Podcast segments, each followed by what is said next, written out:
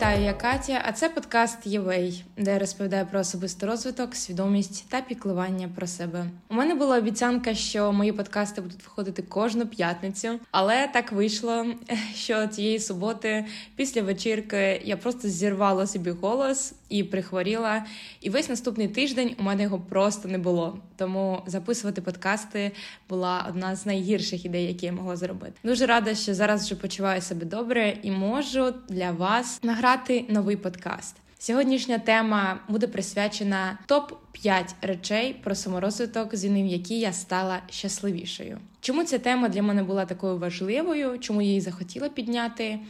Тому що змінив такі речі, такі якісь стереотипні бачення, я зрозуміла, що почувши себе, я насправді знаходжу той самий ключик до свого розвитку, створення кращої своєї буденності, а не для якоїсь галочки чи робіння чогось автоматично. Є якісь зосталі стереотипні поняття, які, начебто, впливають на наш розвиток. Вони підкріплялися нас протягом всього життя, які впливають на інтелектуальну підкованість або всеобізнаність. І я хочу наголосити що я не маю на увазі, начебто, прилічені сьогодні види дозвілля чи звичок є негативними, або що вони не несуть за собою позитивні зміни в поліпшенні себе, а лише занотую своє бачення, впровадження тих чи інших речей в залежності від особистих вподобань та інтересів, тому що за любим поняттям, світоглядом чи життєвою позицією завжди підкріпляються якісь банальні асоціації, які повинні пояснити та обґрунтувати оцю підлеглість до такого бачення чи вибору людини. І, наприклад, як художня натура асоціюється у нас з якимсь ліричним,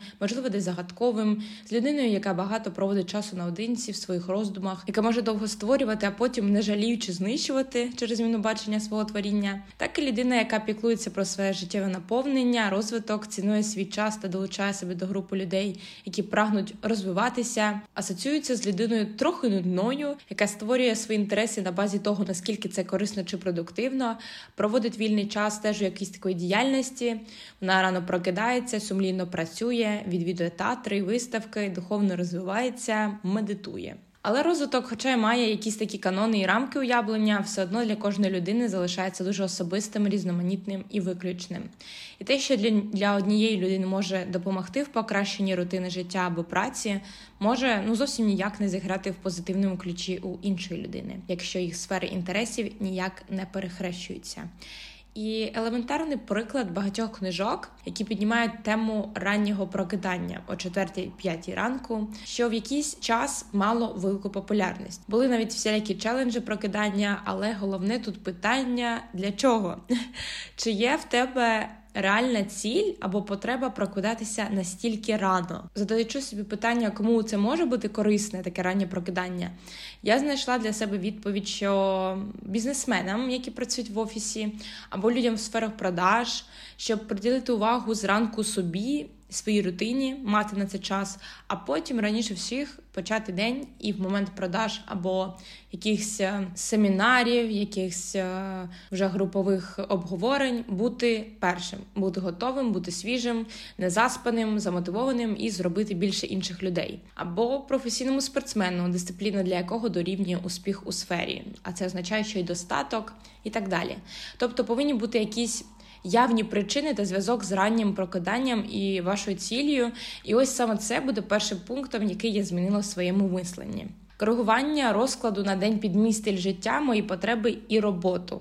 Для мене і мого розвитку, для гарного почуття, достатнього відновлення після тренувань є потреба в 8-годинному сну. Я без цього просто не можу функціонувати на 100%, бо, по-перше, відчуваю, що моя крепатура залишається зі мною надовше, в мене якийсь пригнічений настрій, я роздратована, нема сил на якісь буденні речі, типу там прогулянки.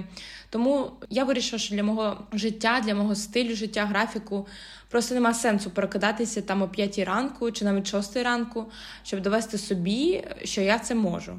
Але колись я намагалась привити собі таку звичку, і таких спроб було навіть багато. Я кожен раз думала: вау, я так рано прокинулась. Зранку там я читала або робила якусь йогу.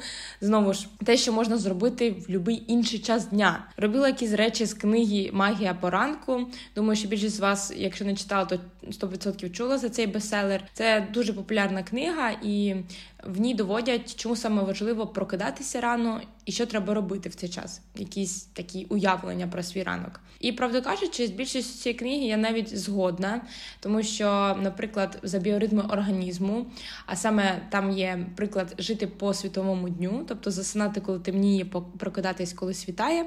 Це дуже корисно і, можливо, це навіть ідеально. Але якби come on, у сучасному світі, де багато зустрічей або дозвілля, часу з партнером, він припадає вже там після 9, а іноді 10. І дуже мало людей у цей час вже лежать і бачать дев'ятий сон. І можливо, знову ж, якщо є якийсь певний режим, який підкріплено ціллю, як я там, наприклад, привела спортсмена, то це має сенс. А в іншому разі я його просто не бачу.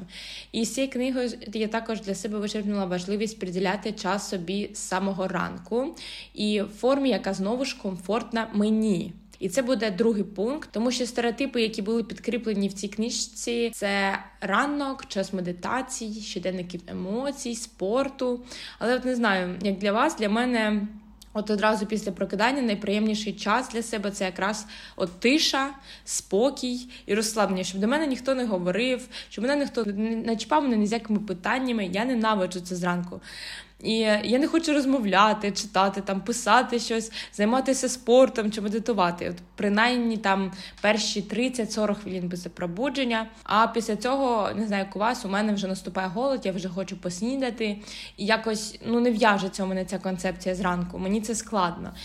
І скільки б я не спробувала це ввести якусь свою рутину через якісь наведення собі плюсів, що це мені дає, як це вплине в дальній перспективі, я пробувала. Ну, Зі мною це не працює.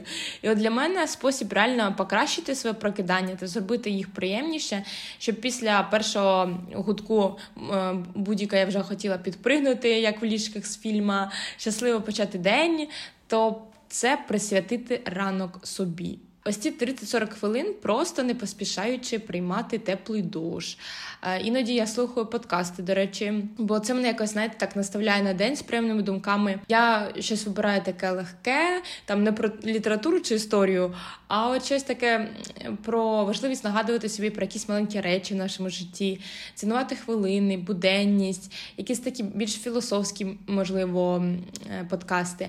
Іноді це музика, люблю джаз зранку, і це теж дуже кайфово налаштовує на день. Тобто це більше залежить вже від мого настрою, що саме я виберу. І оцей момент, поки я стою під е, душем, то роблю собі теж масаж обличчя з таким скрепком гуаша. Я думаю, ви бачили багатьох відео якісь блогерів. Такі аплікатори. Вони зовсім недорогі, але, до речі, дуже ефективні, якщо ви будете їх регулярно використовувати. І оце я роблю зранку і перед сном. Для мене це теж якась така форма медитації. От буде цей масаж, слухати подкаст і налаштовувати себе на день. Потім після душа намазатися кремами, вибрати парфуми на день. Ось для мене це найкращий початок дня. Потім випити теплу водичку. Люблю теж е, зранку, от в цей момент, поки я там собі кипячу воду, п'ю її. Я люблю стояти просто у вікна. Отак, от особливо коли гарна погода.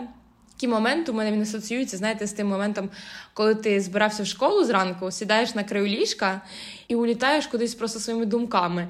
Очось таке у мене стається зранку в цей момент, і можливо це теж такий мій спосіб медитації. Я можу так постояти навіть 5-7 хвилин, або зовсім не думаючи ні про що, або інакше плануючи свій день, або кажучи собі якісь приємні наставлення, шукаючи, як задобрити себе зранку, то провести цей день більш приємно для себе. Думаю, наприклад, про роботу, яким шляхом я поїду сьогодні на зйомку, чи е, які тренування я буду сьогодні робити, або як я буду тренувати дівчини, які займаються зі мною.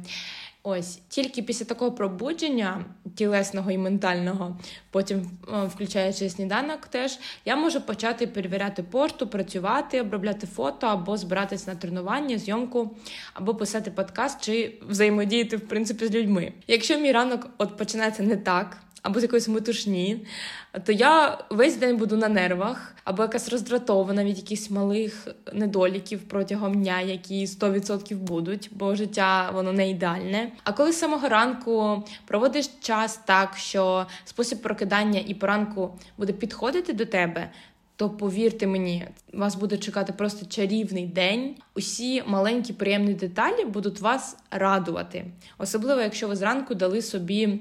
Таку установку, бо це одне з того, що я найчастіше собі говорю, коли стою там в душі чи біля вікна, то я собі кажу е, такі наставлення, що я насолоджуюсь всіма маленькими речами, які стаються зі мною, які оточують мене. Я помічаю красу біля себе, що викликає мої емоції, цінується, помічається. Тобто я програмую себе на такий день. І ось такою установкою я даю сигнал мозку, що це його задача помічати добре і гарне. І тоді там посмішка якоїсь бабузі в черзі, коли я стою, вона мене розчулює, або коли собачка якась маленька підбігає до мене, тулиться. Це робить мене щасливіше, або хмари пухкі привертають нашу увагу. Люди почнуть казати вам компліменти, що ви світитесь, яку енергію ви випромінюєте коло себе. Тому важливо не опиратись на стереотипні поняття ранків чи часу прокидання, рутини проводження свого часу. І у кожної людини можуть бути свої способи провести цей час в таке задоволення, яке зарядить його на суперефективний і радісний день. І це буде і це буде більш корисно і вплине на ваш саморозвиток, на вашу дисциплінність набагато більше. І власне вам можуть подобатись, е, як я казала, та саме медитація чи читання зранку, йога, і це прекрасно, якщо це ваш варіант. Якщо в вашому випадку це саме те, що вас заряджає. Але якщо це робиться через якусь галочку зарядженого ранку, правильного ранку, то на підсвідомості це буде визивати у вас дратівливість, таке бажання якнайшвидше закінчити це і точно не дасть вам гарних наставлень на день. Почавши ранок примусово з дій, які вас дратують, ви підписуєтесь на проведення усього дня в напруженні, дискомфорті, і що найважливіше, це в тому, що ви гарантуєте собі неприємне пробудження наступного дня. Бо знову ж мозок буде розуміти, що його знов чекають якісь ритуали, які йому зовсім не до вподоби, і буде робити все, щоб переконати вас. Ну і залишся якнайдовше в теплому ліжку. Ну не треба розпочинати цей день. Знову ти будеш мене гвалтувати. Тому знайдіть свій власний спосіб поранку, який працює для вас найкраще, і змініть свою буденність і вплив на рівень життя до неможливого. Третій пункт, який торкається теми розвитку, змінив який я стала щасливішою, це чесність перед собою в моїх вподобаннях. Знову ж людина розумна та інтелектуально розвинена в мене асоціювалася з літературно обізнаною, яка знає класику письма, кіно, художню культуру та театру. Але як неприємно пізніше розуміти, що після перечитання книжки чи перегляду кіно я відчувала себе повністю незадоволеною від витраченого часу. Я собі казала, там так, це класика, це занесено топ фільмів, які обов'язково потрібно переглянути за своє життя, або класика літератури, яку повинен прочитати кожен. Але оцей перегляд чи прочитання не зробили мене більш впевнені в цій сфері чи темі через відсутність тупо мого інтересу до цього. Тобто запам'ятала я дуже мало з чогось таких насильних спроб вивчити щось чи дізнатись. І це зовсім не в тому, що е, чи матеріал той був дуже складний для розуміння або щось інакше. Просто причина в інтересі та часі, коли до мене потрапляла та чи інша рекомендація. І дуже багато літератури класики до мене доходить з часом, коли от в житті це стає чи або якась актуальна тема, або мої особисті думки почали так чи інакше зачіпати цю тему, і я почала цікавитись такими деталями. О Боже, як приємно поглинати цю інформацію своєчасно. Коли ти відчуваєш реальний інтерес, зацікавленість, тоді інформація запам'ятовується зовсім по-іншому і, очевидно, визиває зовсім інші наші емоції. Вона окриляє, надихає і романтизує життя. А коли ти робиш це знову ж з ідеї, що це тупо потрібно, що це класика, це розвине тебе, це дасть тобі ту саму роздратованість, невдоволення і може навіть дати тобі якусь відразу до читання кіно або, наприклад, від тих художніх виставок чи театральних спектаклів. Тому знову ж тут важливо відчувати себе, свої бажання та вподобання. Щоб не гнатися за баченням і візуальними критеріями тих стереотипів людини, що займається своїм саморозвитком. Це може виникати у нас як від бажання догодити комусь чи чомусь, типу цим рамкам наших уявлень про таку людину чи порад від таких людей. Або, наприклад, через спосіб, який звучить від багатьох успішних людей та авторів книг, а саме е, «fake it until you make it», тобто прикидайся, поки ти реально не зробиш це. І це не в тому в поганому сенсі, що типу будь ліцеміром до себе інших, а з позиції роби щось, щоб стати тою людиною, якою хочеш бути поки ти не зрозумієш, що здати на це. Ось в цьому більше сенсі грає ця фраза.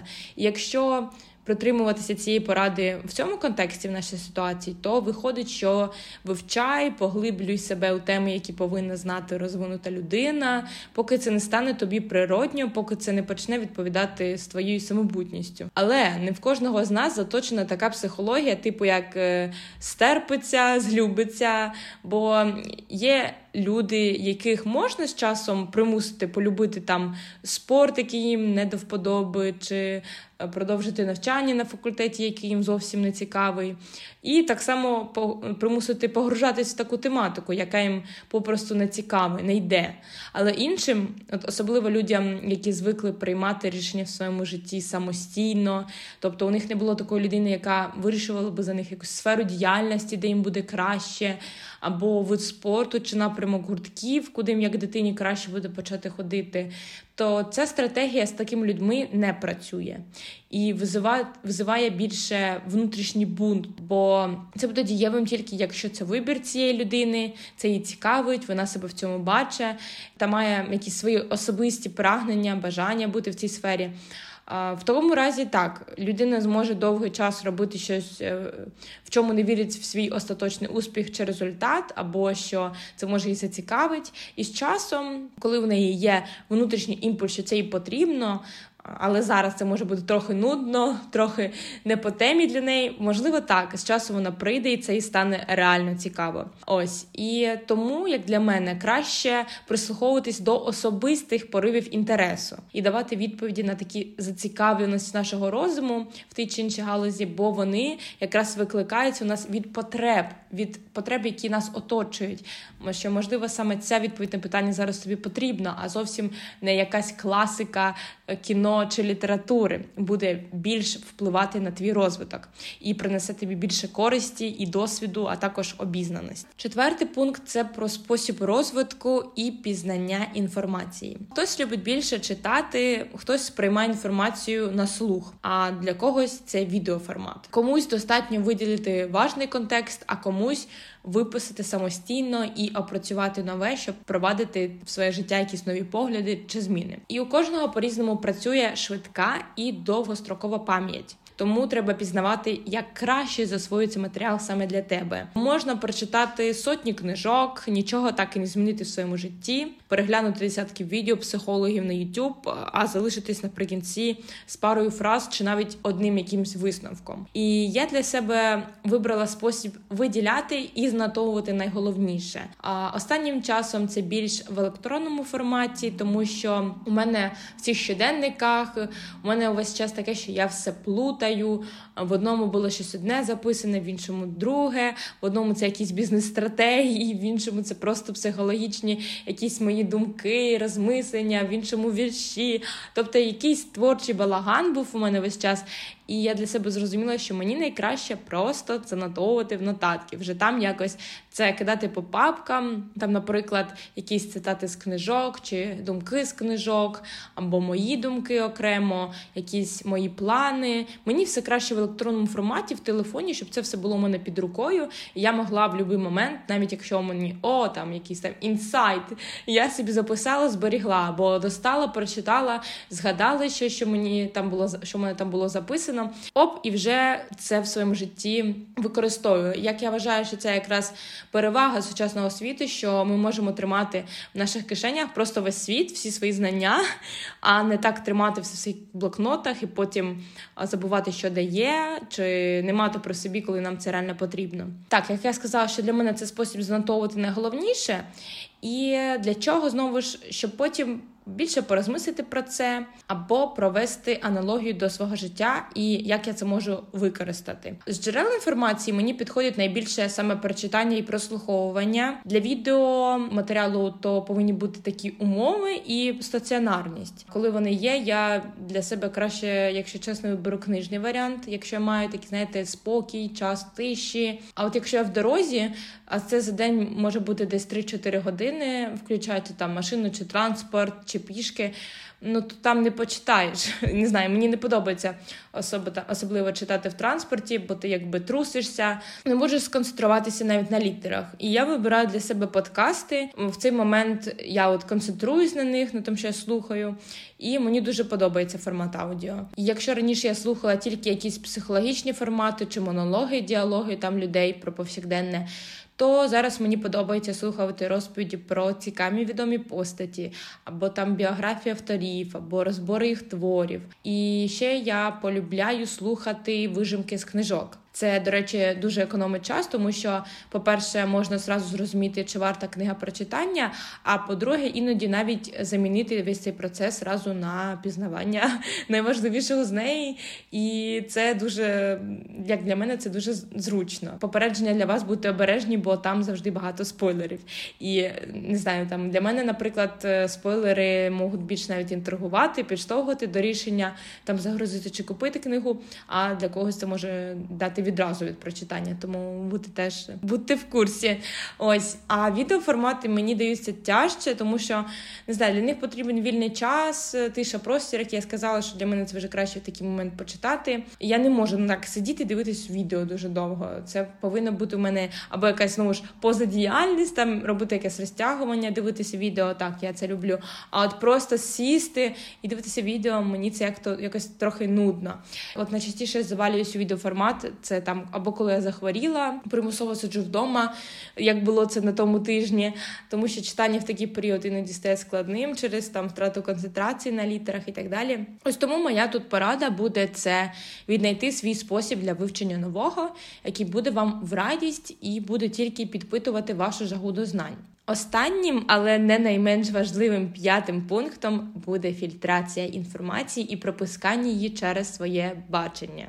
Довіра до людини, яка має фах або вважається експертом, у нас завжди буде переважувати наші суб'єктивні помисли, якщо ми не включаємо фільтр не раз були такі експерименти, де було доведено, що ми тягнемося за допомогою або навіть більше прислуховуємося до особи, якщо вона приділяє тій темі чи проблематиці більше часу в житті, аніж ми. Багато прикладів, але я вам проведу найлегший з того, що я пам'ятаю. Ситуація, коли людина почуває себе погано, і перед нею сидить два експерти: один буде в білому лікарняному халаті, а інший без. І, хоча в реальному житті там така річ, як халат, у нас не означає, що це перевага знань. Підсвідомо більшість людей будуть звертатися з питаннями саме до людини з атрибутикою їх проблематик. В нашій ситуації це лікарняний халат, навіть якщо це лише медсестра буде сидіти, а біля неї буде лікар зі стажем у своє життя.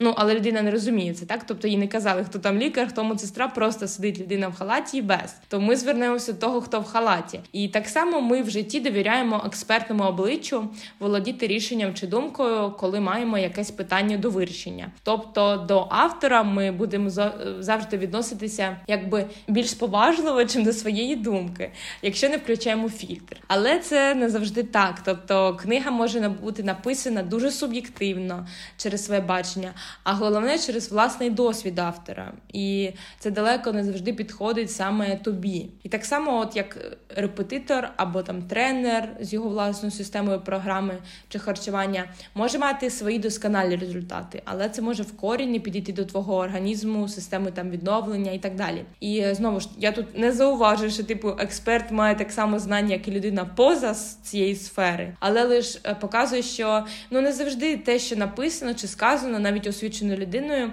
може бути про тебе чи для тебе. І скільки людей, стільки думок, стилів життя, виборів і навіть елементарно бачень. Тому важливо усю інформацію, яка до нас поступає, пропускати через фільтри.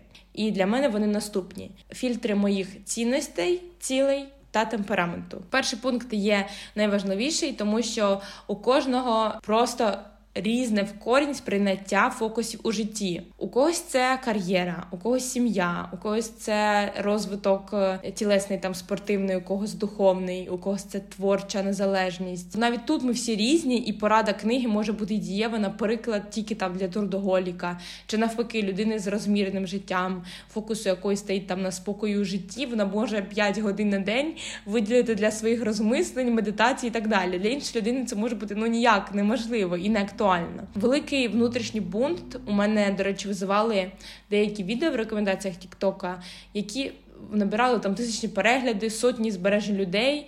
Тобто люди це зберігали для того, щоб якось в своєму житті це примінити. І там були дівчини, які розповідали, як треба вистроювати правильно відносини з чоловіками, чи навпаки, чоловіки розповідали, як треба правильно там крутити жінкою, щоб вона була від тебе без ума, і щоб у вас були відносини, як треба когось збігати, як треба ким маніпулювати, як випрашувати подарунки і так далі. І от багато людей, на жаль, сприймаються за чисту монету, за правильну відповідь, особливо знаєте, якщо на початку відео там було вказано я психолог, сексолог, нумеролог, таролог, біолог і так далі. І іноді це були ну реально критичні, цілком нездорові поради, взагалі, яких ну не може бути в нормальних здорових відносинах, або можливо тільки якісь знаєте, маніпулятивних, чисто матеріальних, де партнер це набір, тупо задоволення твоїх потреб. І найголовніше, що навіть якщо реально там дівчина, яка каже, як від свого хлопця кожен день отримувати кучу подарунків, або парень каже, як там, щоб вона тебе не задрачувала, а при цьому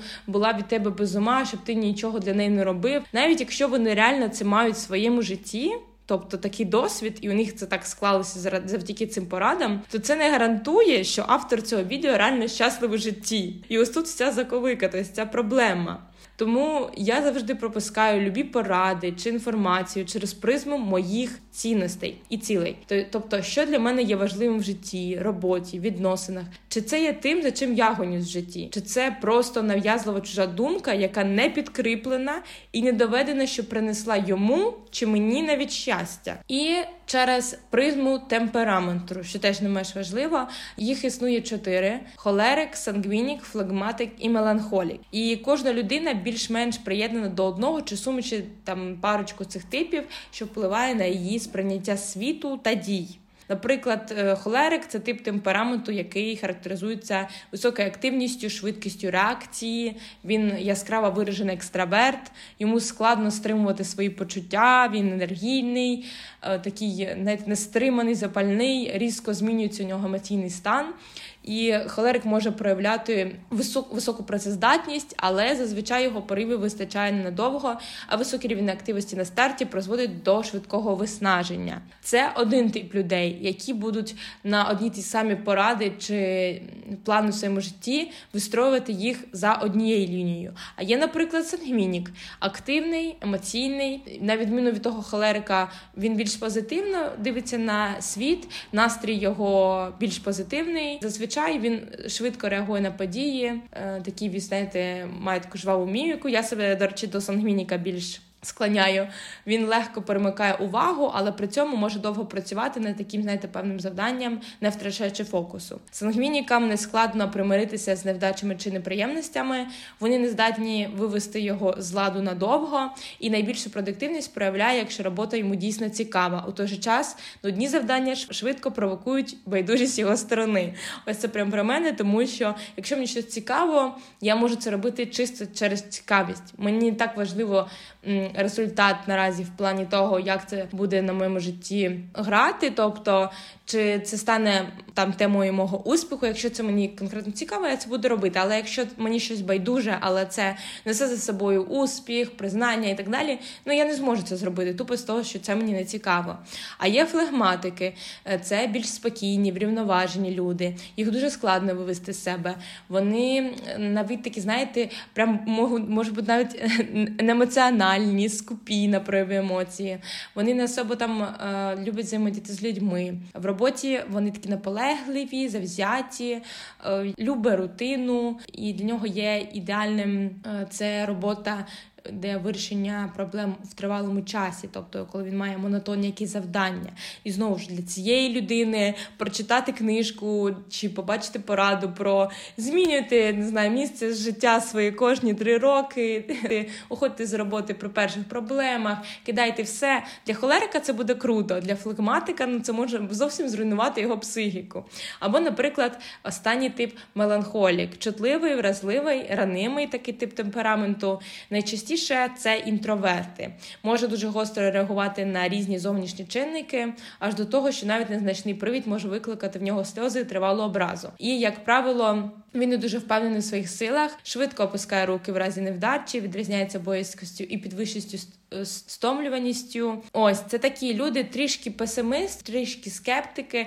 Але як я знаю, от меланхоліки це дуже часто дуже творчі люди. Це люди, які через такі свої переживання, глибоке бачення світу вони створюють реальні шедеври, генії сучасного нашого світу. Вони реально успішні в тому плані, що такі люди глибше сприймають те, що є вже на поверхні. Вони як бачать все під більшим сенсом, бачать під макрозйомкою. Ось і знову ж цій людині теж їй потрібен інший підхід в них і тих самих ситуацій, інше бачення, інші відносини, інша людина поряд. Тому не можна просто взяти і усіх цих людей, навіть якщо у нас усіх поєднання, якісь темпераменти, неможливо дати одну пораду, яка зіграє ідеально для кожного, або книга, яка підійде кожному. Тому усі поради, навіть експертів, авторів чи психологів, популярних тренерів, треба пропускати через свій фільтр бачення, свої знання про себе, свою психологію, а також цінностей. Мені дуже приємно, якщо ви дослухали до цього моменту, бо це означає, що нам було цікаво разом, і це була моя найголовніша ціль подкасту. Ви так само можете провести фільтр через все те, що я вам сьогодні сказала, і вибрати те, що вам найближче. Буду вдячна за підтримку мого подкасту на Apple Music чи SoundCloud зірочкою, лайком, коментарем. Це дуже мотивує, дає мені розуміння, що це вам цікаво. Як я казала, це для мене найголовніше в житті. Підписуйтесь на мій канал, де я буду ділитися цікавими ідеями та думками на тему розвитку особистості особистості, свідомості та піклування про себе. Бажаю всім далого дня, Па-па!